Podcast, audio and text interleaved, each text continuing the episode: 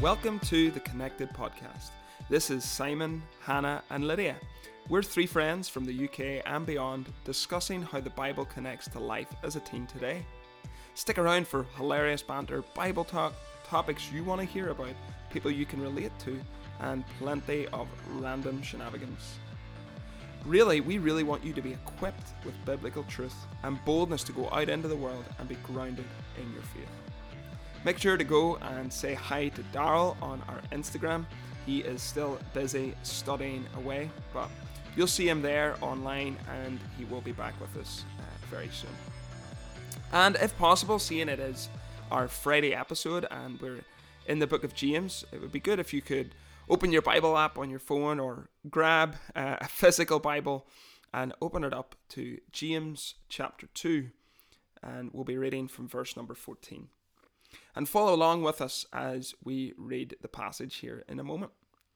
Um, it may be helpful as well for you to, if any of you have a journal or if you'd like to just take notes uh, as we go through the passage as well. Uh, we'll be going through our usual questions, the three key questions. So let's go ahead and jump straight in here and let's look in the first place at what does it say. But before we do that, we have been giving some observation tips, and so I think Hannah has a observation tip for us this week.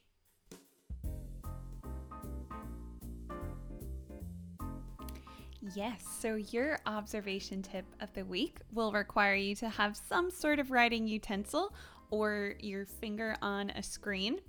And your tip is to write down, highlight, or circle any repeated words and phrases that you see in the passage you're reading. A lot of times, these words or phrases can give you a good hint about what this passage is talking about or something the author really wanted you to notice or pick up on. This was your observation tip of the week. Thanks, Hannah. Hope you uh, are able to observe uh, these words and phrases. But let's go ahead and read the passage, and we're starting from uh, verse 14. So, James chapter 2, and starting from verse 14.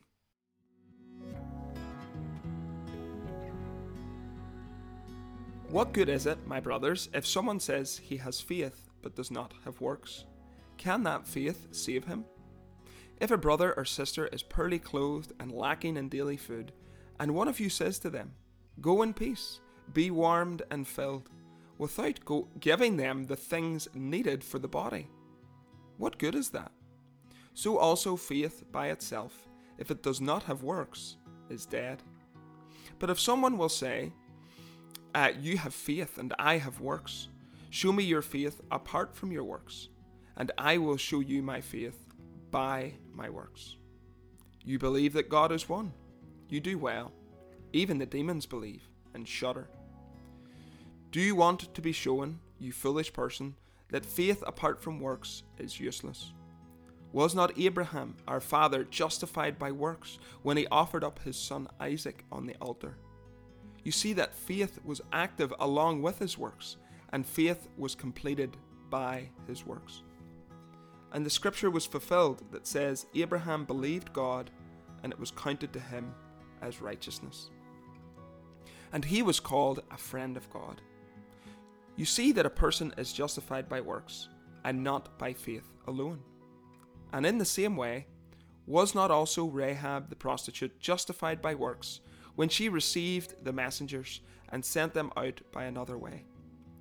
For as the body apart from the spirit is dead, so also faith apart from works is dead. And we will end there. For the sake of time, uh, today we're going to just focus uh, on verses 14 through to 19. Uh, and we'll give you the challenge now um, that at the very end as well that you could jump into verses 20 through to 26 and you can read that for yourselves and, and get ahead of the game, as it were. Um, there are a number of good questions to ask as we go through what does it say, or the observation part of our Bible study. So we'll just go through a few of them now, um, and you can also check out our social media for an entire list. And of course, feel free as well to uh, connect with us on social media and maybe give us some of your observations. So let's kick off here. Nice and simple. Who is the author? Well, we've already said this one before, but it is James. Indeed. Number two, who is the audience? Yeah, and we've said this before as well. Um, you remember from our first episode about James that it's written to Jewish Christians who were scattered abroad. Hmm. Excellent. What does it say about God's word? It doesn't actually say anything directly about God's word in this passage, or at least not that we observed. What does it say about man? Um, well, it talks about people and their faith, and it gives an example of somebody talking to another person in need, but not actually doing anything for them. Interesting. I'm sure we'll get into that a little later on. Are there any commands to obey? Uh, actually, there are also no direct commands given in this passage, or at least not that we observed. You're really contributing a lot here, Hannah. I know, Thank I you know. I'm just so much here for, for it. your contribution. You're welcome. Are there any promises to hold on to? There really aren't any direct promises that we see um, here in our observations as well. So, no. Uh, we're doing wonderful here, aren't we? Um, Yeah. Are there any repeating words or phrases? I think this had something to do with our observation tip of the week as well. So, I- I do actually have something to contribute on this one. So, um, if we look at this passage, there are actually several repeating uh, words or phrases. So, first one is faith. Um, reading from the ESV, faith is repeated throughout the whole passage. So, all the verses we read for 14 to 26. Faith is repeated at least 11 times. Um, and then another one that's repeated is works, which would be repeated, which is repeated 12 times throughout the whole passage again. Um, and then there's a phrase or a concept that's repeated three times, and that is faith apart from works is dead. And that kind of thing idea is repeated several times. So you would have circled or highlighted those if you were following our observation tip. yes, uh, excellent stuff. So, are there any statements about what we believe as Christians? And we're thinking here doctrinal statements. Yeah, there is a really important statement um, that we have that kind of defines what we believe as Christians. And that's when it says, For as the body apart from the spirit is dead, so also faith apart from works is dead. Yeah, really good, really interesting. I'm sure we'll get to all this in due course. One final one. Is there anything else that sticks out to you? Um, we have given you some of our observations, but feel free to take some time for yourself. Pause this uh, podcast here and write down your own observations. And again, uh, feel free to share those on social media as well. And when you've done that, uh, come back and join us for What Does It Mean?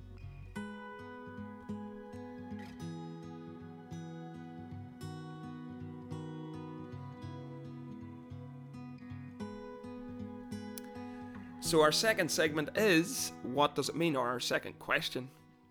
So, if you uh, read in other passages, for example, in Romans or Galatians, you may think that this passage in James is contradictory. Other places in the Bible, like Ephesians 2, verses 8 and 9, write that you're saved by grace through faith and that it's not about works, so that no one can boast. But then here, James says that faith without works is dead. So, what does he mean? What is dead faith? Well, first, it's important to remember that James is writing to believers who were taking the teachings of grace and faith the wrong way. Many thought that faith meant that they could go on and sin and live whatever way they wanted, even after they had decided to follow Christ. James wants us to really think about what it means to be saved and how saving faith should impact our lives. Yeah, so maybe a great place uh, to jump in then is to define what faith is. Um, so let's look at the Bible actually to find a good definition here. And if we look at the book of Hebrews, which is actually just right before James, chapter 11, verse 1, it says this. Now, faith is the assurance of things hoped for, the conviction of things not seen. That gives us a really great definition about what faith is and helps us understand it a bit more. We could also say it like this that faith is living in the reality uh, that your sins are forgiven because of what Jesus has done for you on the cross. It's living in the reality of things we don't necessarily see, but things we know to be true. So we know that because of what Jesus has done for us on the cross, our sins are forgiven, that God is not holding our sins against us. And that means we can have a relationship with Him and be with Him forever in heaven someday, even though we can't necessarily see those things. Um, physically with our eyes. These are the things we hope for and are sure of as Christians because of God's promise in His Word. We have faith that they're true. So James is asking one main question What does saving faith look like? He gives two illustrations of what it's not. We find that in verses 15 through to 19. And he also gives two illustrations of what it is. And we find those in from verses 20 through to 24. And we'll look at these illustrations next week. He sums it all up in verse 26. So let's jump into that first example that's there in verse 15. And it's an example that really doesn't have loads of difference between the historical context and our context today. So just imagine that you're in your nearest big city, maybe it's Belfast or Edinburgh or wherever you are in the world, um, and you see a homeless person, somebody who obviously has a need. And you walk up to them and you say, you know, why don't you um, go get some food and go get warm, go buy some warm clothes for yourself but then you just walk away. You don't give them money or food or clothing or anything. Now, did your words really do any good for them at all? No. If anything, it may have harmed them and give them get really discouraged them because they can't do those things that you just told them to do. Um, what you say, the words that you say, it doesn't change anything. It doesn't change the way that their lives are going. It doesn't give them warm food or clothing, and it doesn't change you either. It doesn't change you to to go and do anything about it. Now, what James is not saying here, um, some people m- might read this passage and think that James is saying, in order to be a Christian, I have to go and feed all of the poor people that I see. It's not what James is saying here, though, side note, feeding the poor people is good, and there are other Bible passages that talk about that.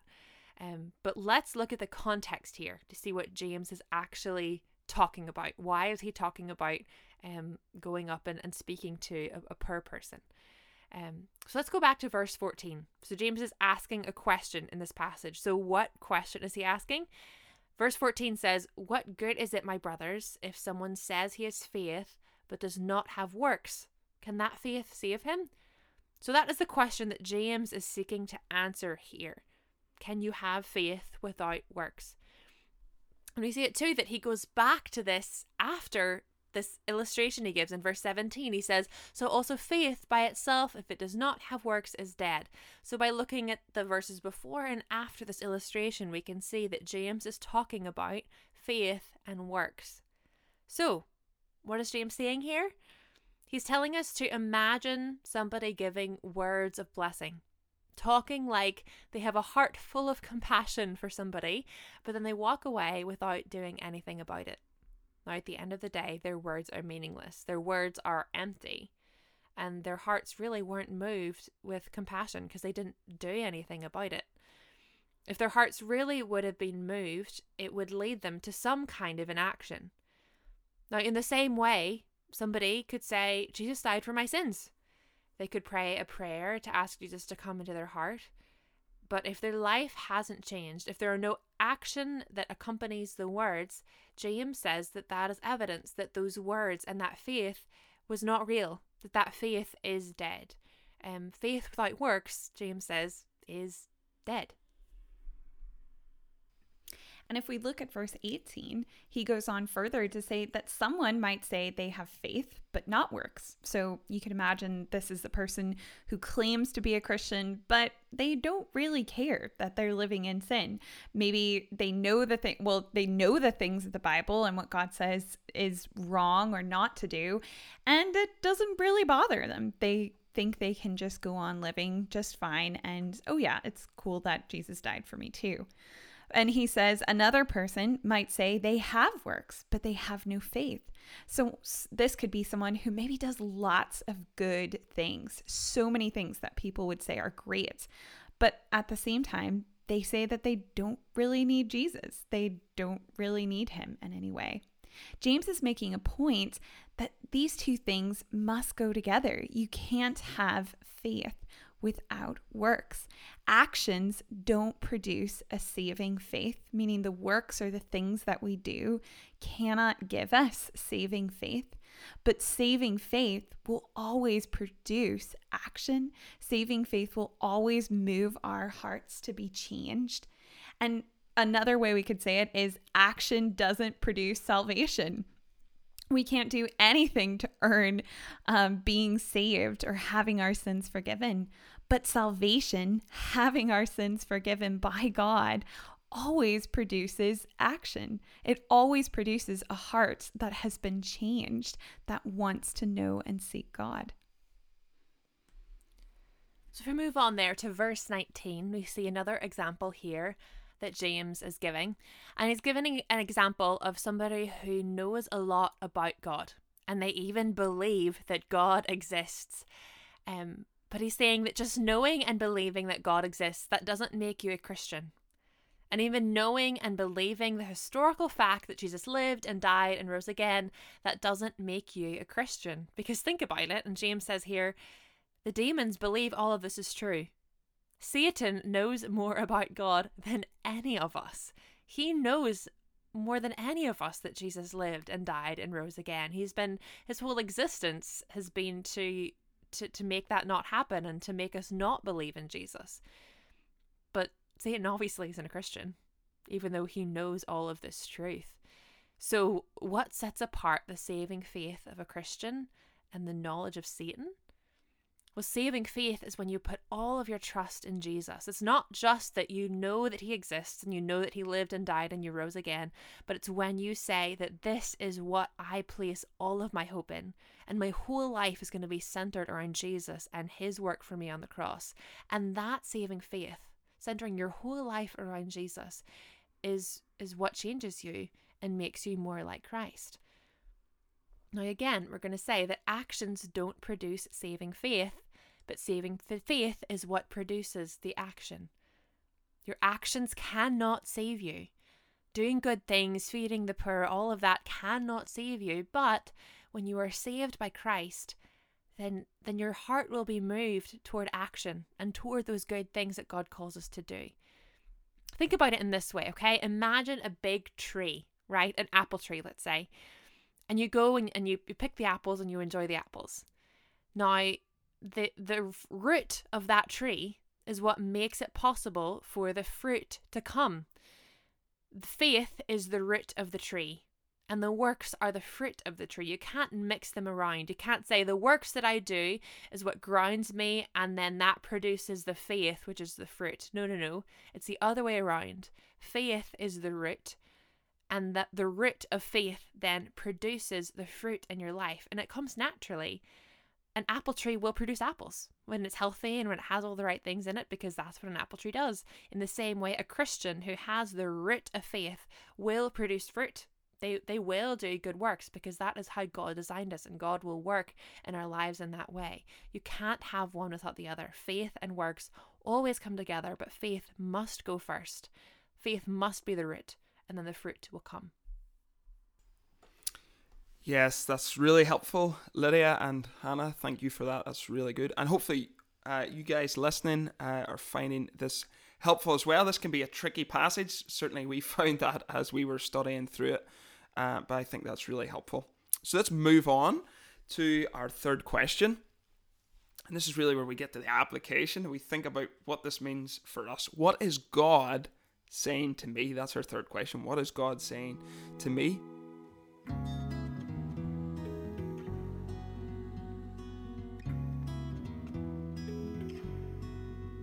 And maybe you're listening to this podcast. You prayed a prayer when you were a kid. You know all the right things to say about Jesus dying and coming back to life. Uh, but you are realizing, maybe for the first time, that your life hasn't been changed by these truths. Going back to our definition of faith, and even what James says in this passage, it's not a prayer that saves you or any words we say. You cannot do or say anything we could say we cannot do or say anything uh, that will uh, that will save you. It's only by faith, and this faith is given to us by God. If this is where you're at today, and you want to walk in the reality of what Jesus has done for you, knowing God and not just knowing about God, turn to Him today and thank Him uh, for how He is working in your heart and for what He has done for you and ask Him to help you to live your life by faith in a way that pleases Him. Maybe you're also listening to this podcast um, and you know that your life has been changed by what the Lord Jesus did for you on the cross, but you feel like you just still can't get it right. James is not telling you to go and to work harder to be a better Christian examples we gave earlier by going and feeding all the poor people, or maybe by memorizing giant chunks of scripture, or praying for three hours a day, or volunteering endlessly. He's not saying to go and do any of those things. He's reminding us that works or obedience come from a life of saving faith. This is not a command. This is a, a, a, doctrinal statement. This is an encouragement, something we can worship God for today.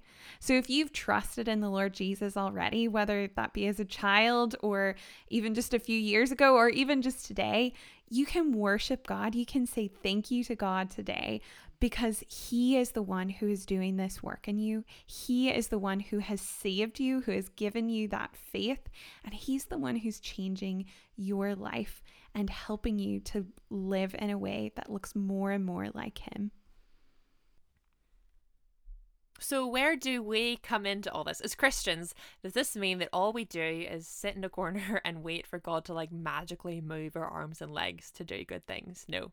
Um, that's that's not what it's saying. It's important to look at the whole Bible and think about the whole Bible whenever we read His Word. So, a verse that comes to my mind when I think about this passage is John 14 and verse 15. It says, "If you love me, you will keep my commandments." Now, this isn't God being manipulative and saying, if you really loved me, then you would obey me. No, it's God saying that the more you, you fall in love with me, the more you seek me, the more you know me, the more you enjoy me, the more natural it will be for you to obey me. So, as a Christian, your role is to seek God. Your role is to enjoy Him.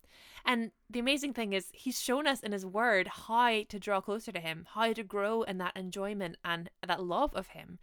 And we draw closer to Him as we spend time in His Word, as we spend time in prayer, as we spend time with God's people, and as we say no to sin in our lives. Those are all ways that we grow in love for God.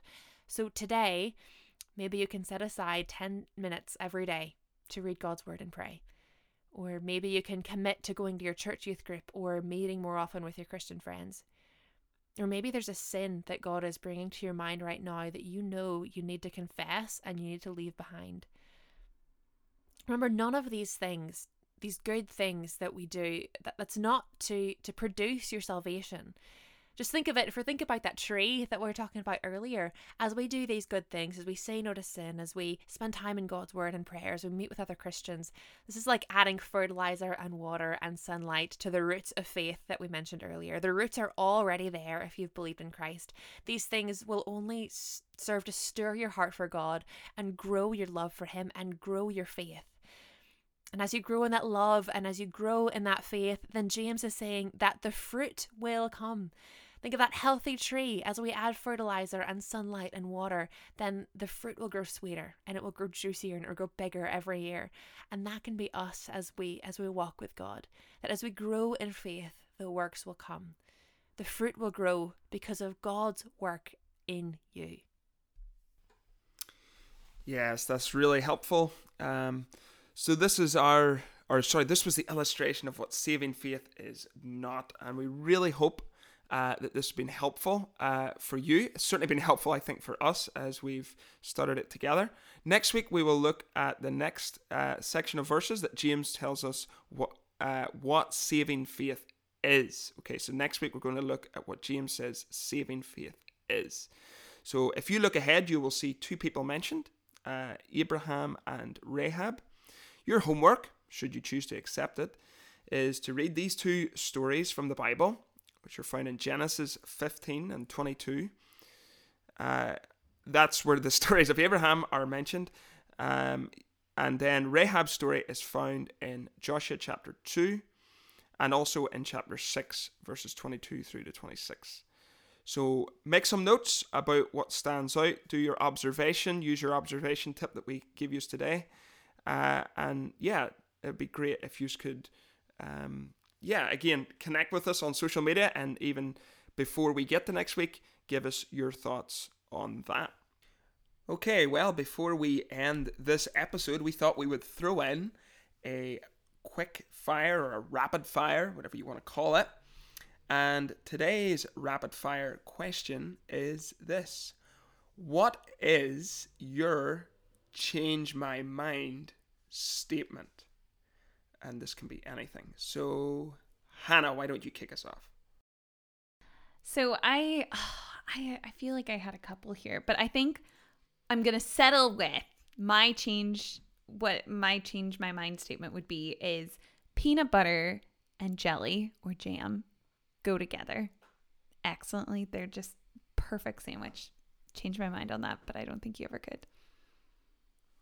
I'd have to agree with you there, Hannah. As somebody who grew up in the USA. I mean, it's just a classic sandwich. Like, I know. How can you get away from a good old PB and J? agreed. I think both of you should be ashamed. Uh, So change your Yeah, mind, Simon. change it. I don't have time for it, okay? It's meant to be rapid fire. Get your phone, okay. Okay, so I will do mine next. Um, and I also actually had a couple. I was going to go for the bog standard, you know, Liverpool are the greatest football team ever. Changed my mind, but of course you can't change my mind on that because it's just a fact. So deal with it, okay? Um, most successful English club ever. Just throwing that out there. But here's my other Sure, we'll change my mind. So my other change my mind, and the one that I'm really putting out there is white hot chocolate with marshmallows and a shot of caramel syrup is the greatest hot beverage that you can get. Change my mind.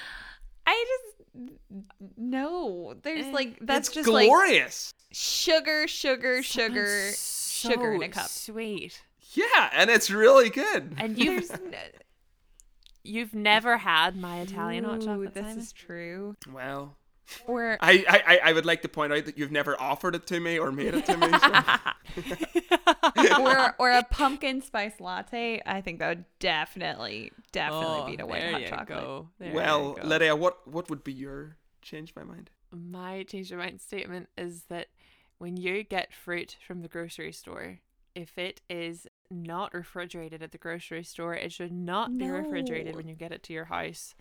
So apples and oranges and pears should be eaten and stored at room no, temperature. no, no. Everything is better cold. Like except for bananas. That's the one thing I would say you're right on. Bananas can be eaten at room temperature. Look, as someone who worked in a produce department for many years, okay, I feel like I can speak with expertise, expertise, expertise on this issue. Okay, and here's the fact: we were taught that if it came in with a blue label, okay, then it could be, it could be chilled or it could, you know, it didn't matter. Okay, so that's a fact. So, are you are if you, you wanted are you pro Lydia's statement or against? I'm taking the brilliant middle ground and I'm saying, you know what? If you want your fruit chilled, then you go ahead and you stick it in the fridge. And if you don't, that's fine. Keep it outside. That defeats the point of a change my mind, Simon. You can't hear someone's change my mind and then say, you know, you do what you do. Basically, I'm admitting that I, I, I, I can't change your mind or that I don't really want to. So Well, thank Well. you, Simon. I, I take that as you're on my side, and I appreciate that's it. That's fair enough. Why Terrible. don't Oh, all right, Hannah, we're trying to close out the episode here. so uh, why don't you guys uh, give us your change my minds? Uh, so hit us up on our social media at connected.podcast. That is right. Yes, at connected.podcast. Uh, and share your thoughts with that and give us your feedback on ours as well. But we're going to wrap it up there. Uh, thank you so much for listening to the Connected podcast. We hope that you enjoyed join, joining with us uh, for this week's episode. Tune in uh, Monday for our next episode. And as always, we'll be dropping new episodes every Monday and Friday on Spotify and Apple Podcast. Let us know if there's any other platform you'd like to see our podcast on. And don't forget, as we've mentioned, to connect with us on social media using our handle at connected.podcast. The Connected podcast is brought to you by Child Evangelism Fellowship of Britain, though our opinions are our own and do not necessarily represent the organisation or any other organisation that we may mention. We will see or hear you on the next one.